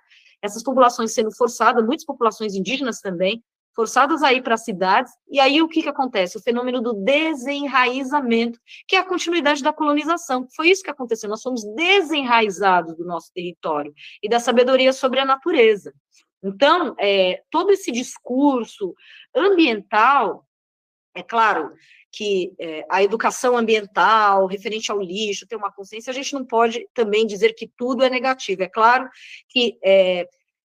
digamos assim, que a consciência humana, a consciência histórica, ela anda a passos lentos, né? Em comparação à necessidade urgente que nós temos de transformação. Só que cada passo desse, ele tem um valor, apesar dos limites de horizonte de cada época. Então, por mais que esse capitalismo, ele está muito mais interessado em transformar o ambiental em mais uma mercadoria, a mercadoria da moda, e assim tentar perdurar, né, fazer algumas medidas ali que sejam analgésicas para o meio ambiente para poder sustentar isso, a gente vê também uma consciência também sendo desenvolvida, um pequeno despertar sendo desenvolvido, e do profundo papel dos movimentos indígenas no mundo inteiro. inclusive contra esse movimento ambientalista, que é um movimento de sustentabilidade criado para o próprio capitalismo se manter, né? Então, o verdadeiro movimento indígena, o verdadeiro movimento ambiental é um movimento indígena. É um movimento indígena com o qual que a gente pode resgatar as sementes tradicionais, as sementes crioulas, com a qual a gente pode resgatar o cultivo e a biodiversidade da floresta. Então, o Ludwig, ele falou sobre a questão das línguas indígenas, né? Quando a gente estuda as línguas indígenas, a gente fica chocado com a língua que a gente fala. A gente é altamente colonizado, a gente reproduz uma série de preconceitos com a natureza e com a vida e com os seres vivos que está na estrutura da língua que a gente fala. Então, de fato, o resgate e a escuta dos povos indígenas, ele é fundamental, ele ocorrer, porque nós temos que fazer uma mudança no nosso interior, que possa repercutir na nossa expansão de consciência, quando a gente olha para a natureza. E aí a gente vê uma série de coisas, né? Nós, como país escravocrata, nós, por exemplo, não valorizamos o trabalho, porque nós estamos acostumados com o trabalho escravo, o trabalho ele é gratuito. O que tem valor? Mercadorias. Eu adoro uma fala do Pedro Cardoso, que fala o seguinte: nossa, você paga 5 mil reais num iPhone, mas você não paga 5 mil reais num trabalho de um pedreiro ou num trabalho de um pintor que vai aumentar o valor venal da sua casa. Então, isso tem a ver com o pensamento colonizado, a gente não conseguir ver valor no trabalho. O trabalho ele é naturalmente escravo, ele veio de graça. Então, ele tem que continuar sendo de graça. E isso está na nossa estrutura de pensamento. Isso está nas classes dominantes, está nas classes dominadas que aceitam e resignam a luta. A gente sabe o quanto que ela se desmilinguiu nos últimos anos, justamente por essa ideologia do consumo, hoje que está sendo substituída pela ideologia do empreendedorismo. Você vê as pessoas se iludindo de que são empreendedores, na verdade, eles são desempregados, tentando sobreviver, e ativando a competição entre as pessoas. A gente vê muito isso nas redes, né? O empreendedor que entra numa competição com o próprio vizinho e quer destruir o vizinho para poder pegar o mercado. Então, é essa ideologia capitalista no cerne que está educando ainda as pessoas. Então, essa parte, um pouco também do conhecimento, mas tem outros valores que estão em jogo, né? E eu, sobre a parte, por exemplo, da colonização, eu vi o filme, não li o livro, mas O Homem que Plantava Árvores, que era um contemporâneo do Pequeno Príncipe, mostra os dois lados dessa história. Uma libertando o homem, trazendo conhecimento dos valores, e outro trazendo o valor de um indivíduo, do egoísmo, da vaidade, coisas assim parecidas, né? E é muito importante a gente ver que tem vários assuntos que caem no mesmo lugar, mas são abordagens diferentes, e a apresentação aqui foi muito boa e é importante, porque sem o conhecimento você não vai fazer nada. Mas, além do conhecimento, tem o poder, tem outros valores que a natureza em si mesmo, e que eu trabalho isso, e eu fiz alguns comentários lá. E a parte mais difícil para mim, no caso, é a história de resgatar isso, que é uma situação muito complicada. E aí eu faço a citação da leveza do ser lá do Bíblia Kundera, né? Tudo será esquecido e nada será perdoado, sabe? É muito difícil. Enquanto a gente não resolver esse dilema, a gente não vai conseguir, às vezes, dar um passo para frente, mas são processos que não pode ser simplesmente esquecido. Por exemplo, se alguém vai realmente fazer algum tipo de legislação que envolve áreas territoriais, envolve a terra, você tem de falar com quem tem conhecimento desse contexto, quem é o conhecedor desse assunto, porque quem não é conhecedor desse assunto, por exemplo, os povos que a gente tem visto lá, muitos dos povos que eu falo, das representações atuais do Sul, é tudo gente que veio da Europa, veio de migrações, de desesperados, da Itália,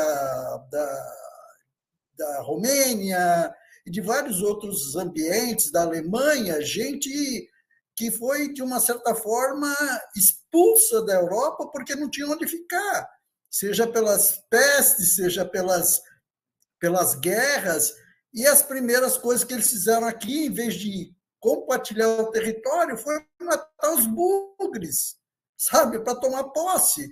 E aí chegam hoje com uma justificativa que não tem nem suporte histórico e menos ainda de conhecimento, né? Que vão tentar justificar procedimentos de civilização que não tem nenhum respeito pelo outro, sabe? E não tem nenhum...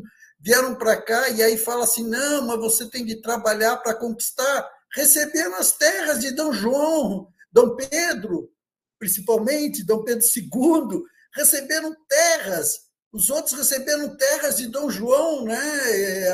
As capitanias hereditárias, sei lá mais de quem era o dono delas lá em Portugal, e deu territórios maior do que o estado de Santa Catarina, maior que o estado de São Paulo, para uma pessoa só. E hoje mesmo esses descendentes aí que se apossaram das representações todas, diz que você tem de trabalhar para conquistar aquilo que eles ganharam de graça, não fizeram nada por isso. Então, tem muito jogo nessa história, e lá eu coloquei, o Ludwig conhece, a Renata também conhece uma parte, né? O Alberto e eu, nós estamos trabalhando algumas frentes, outras também, inclusive uma revista eletrônica que eu chamo de Decódex, que a gente precisa aprender a decodificar e entender do que se está falando. Se o cara está falando de conhecimento, eu não vou ficar discutindo com ele que eu posso passar por cima disso. Uma coisa é uma coisa e outra coisa é outra coisa. Isso daí eu acho que faz parte até da academia, sabe? Na academia uma coisa, outra coisa é outra coisa. Parece tão óbvio. E as pessoas, mesmo acadêmicas, vão misturar uma coisa com outra coisa, muitas das vezes, para justificar posturas, né? Eu gostei da apresentação. Eu acho que esse dia de hoje até foi melhor que alguma outra, porque com menos intervenções e a gente podendo falar melhor, ou fazendo algum apontamento mesmo no chat, a apresentação corre melhor e despertar duas consciências já são bastante, sabe? Já é bastante o esforço, sabe? Porque cada uma vai ser uma sementinha uma próxima vez, e eu fico contente de ter participado e ouvido vocês. Obrigado.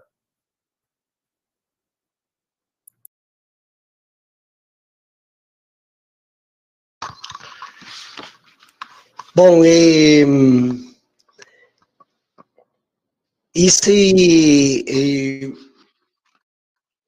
esse nosso evento hoje justamente serve para fazer esse trabalho de formiguinha que nós também estamos fazendo, né? Desde nosso enfoque, a professora desde suas aulas, e quem fala aqui desde a militância, o ativismo, e a criação também de textos, né? E de proporcionar projetivamente uma saída possível para os embates e os impasses atuais. Eu gostaria de terminar esse evento lendo um texto aqui, um pequeno parágrafo do livro de Ailton Krenak, né? Ideias para Adiar o Fim do Mundo, né? Ele diz, o que aprendi ao longo dessas décadas é que todos precisam despertar, porque se durante um tempo éramos nós, os povos indígenas, que estávamos ameaçados de ruptura ou da extinção dos sentidos das nossas vidas, hoje estamos todos diante da iminência de a Terra não suportar mais as nossas demandas. Como diz o pajé Yanomami, Davi Kopenawa, o mundo acredita que tudo é mercadoria, a ponto de projetar nela tudo o que somos capazes de experimentar. A experiência das pessoas em diferentes lugares do mundo se projeta na mercadoria, significando que ela é tudo o que está fora de nós. Essa tragédia, que agora atinge a todos, é adiada em alguns lugares, em algumas situações regionais, nas quais a política, o poder político, a escolha política, compõe espaços de segurança temporária em que as comunidades, mesmo quando já esvaziadas de verdadeiro sentido do compartilhamento de espaços, ainda são, digamos, protegidas por um aparato que depende cada vez mais da exaustão das florestas, dos rios, das montanhas, nos colocando num dilema em que parece que a única possibilidade para que comunidades humanas continuem a existir é à custa da exaustão de todas as outras partes da vida.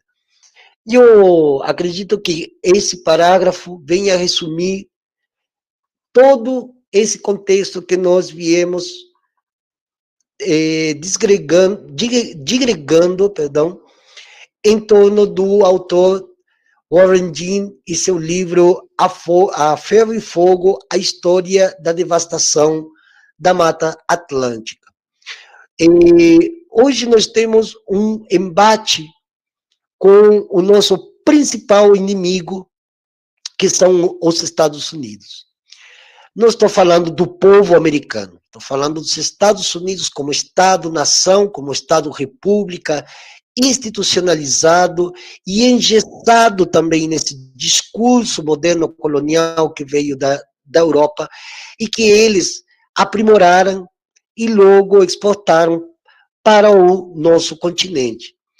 Os Estados Unidos hoje é um tigre ou um leão ferido de morte.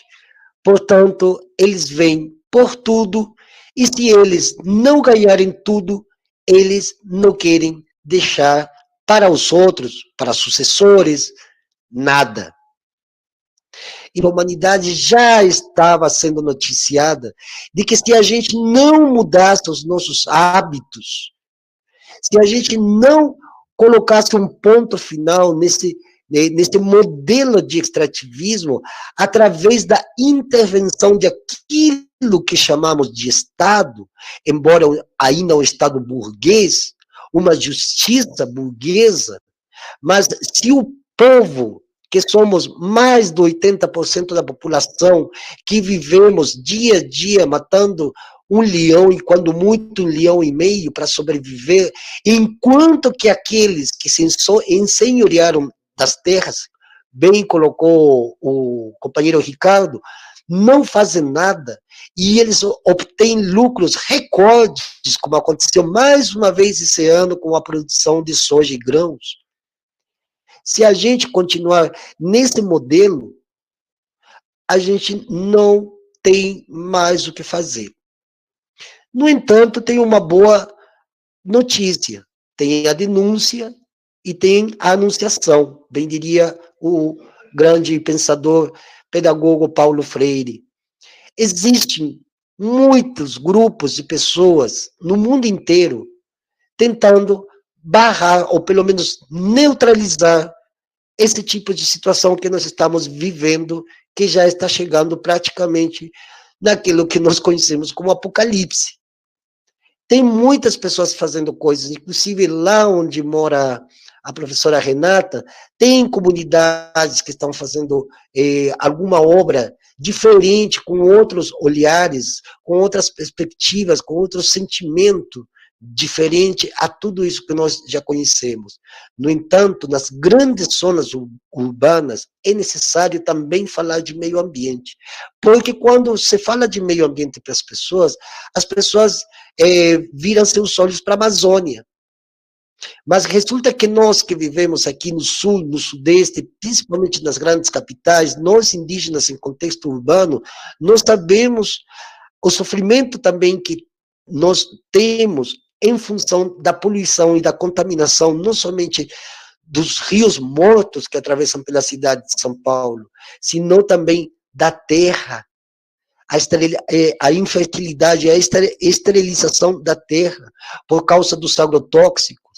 A gente anda pelo interior de São Paulo, está tudo devastado, tudo devastado. Você anda quilômetros e quilômetros pelo interior do estado de São Paulo e a gente vê tudo devastado. E lá longe a gente vê uma casa e uma arvorezinha que parece que está pedindo socorro para poder se manter incólume, né? Então,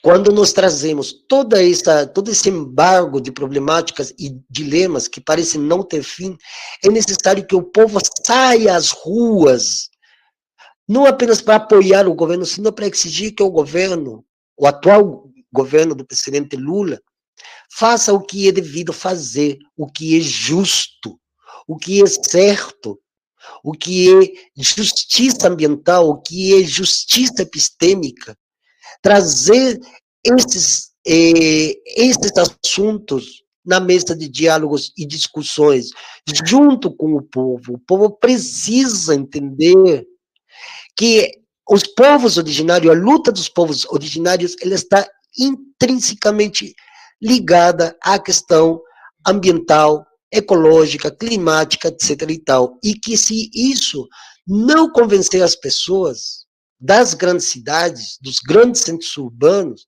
as pessoas dos grandes centros urbanos vão ser as primeiras, ou seremos as primeiras, em sofrer essas nefastas consequências por causa desse sistema que ainda gera não apenas hiperconsumo, como resíduos plásticos que vão parar nos mares, inclusive dentro da barriga de uma tartaruga ou dos próprios peixes. Assim, também a contaminação das águas, a poluição, o mercúrio, o excesso de carros nas grandes cidades, tudo isso contribui para que principalmente as pessoas que vivem nas grandes cidades sejamos as primeiras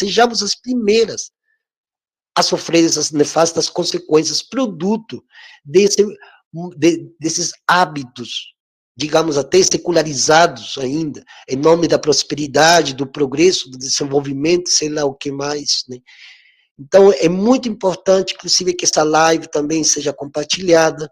Aqui eu deixo um grande abraço para as pessoas que assistiram ou que assistirão esse vídeo e fazendo com que elas entrem naquilo que eu chamo de um exercício de reflexão diante de todas essas problemáticas que nós expomos aqui, né? E eu agradeço muito esse espaço, eu agradeço muito também a presença da professora Renata, agradeço muito o Ricardo também, e agradecemos a vida, a terra e a natureza, que nós estamos nela como ela está em nós também.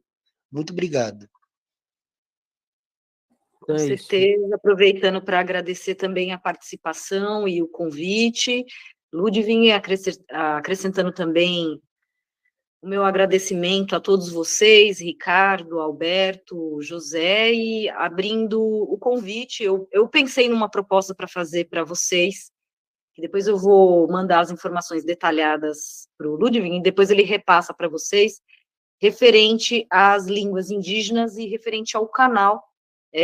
Na verdade, a gente pensar um caminho para a participação de vocês no estudo das línguas indígenas, porque eu sinto que, claro, nós professores sobrevivemos disso, a gente não é valorizado e tudo mais, mas a gente pode construir caminhos, parcerias de divulgação desses conhecimentos e vocês terem a participação também nas aulas. Então, vamos conversar, porque eu sinto que isso é muito importante, a gente precisa desfazer esse apagamento, né, histórico. Pelo menos, enquanto estivermos passando aqui pela Terra com a nossa vida, a gente conseguir lutar e semear as nossas ações e fazer a nossa parte. Então, gratidão pela participação, um grande abraço a todos, e a todos que vão assistir depois essa live também. Um grande beijo. Para mim é uma grande satisfação, só para encerrar aqui, né? A gente fica, eu estava comentando em box com o Ludwig que fica de sensação por muitas vezes na nossa luta de certas políticas que se identificam como mais à esquerda, é um sentido de desesperança, né? Às vezes, né? Porque ficam presos em certos ciclos viciosos, mas aí quando a gente meio que às vezes involuntariamente termina esquecendo outros marcos civilizatórios, como a perspectiva das vivências indígenas, né? E quando vocês vêm aqui no canal, sempre me dá um espírito de renovação, porque o Thor volta em que existem outras relações para além daquilo que a gente se acostuma a discutir politicamente. Então, para mim é uma satisfação, é um prazer ter vocês aqui, e a gente não pode perder isso do horizonte nunca, tá bom? E agradecer mais uma vez, e vamos conversar assim aí sobre essa parceria. Muito obrigado, Ludwig, muito obrigado, Renata, valeu, Ricardo, abraço e até a próxima. Abraço a todos também.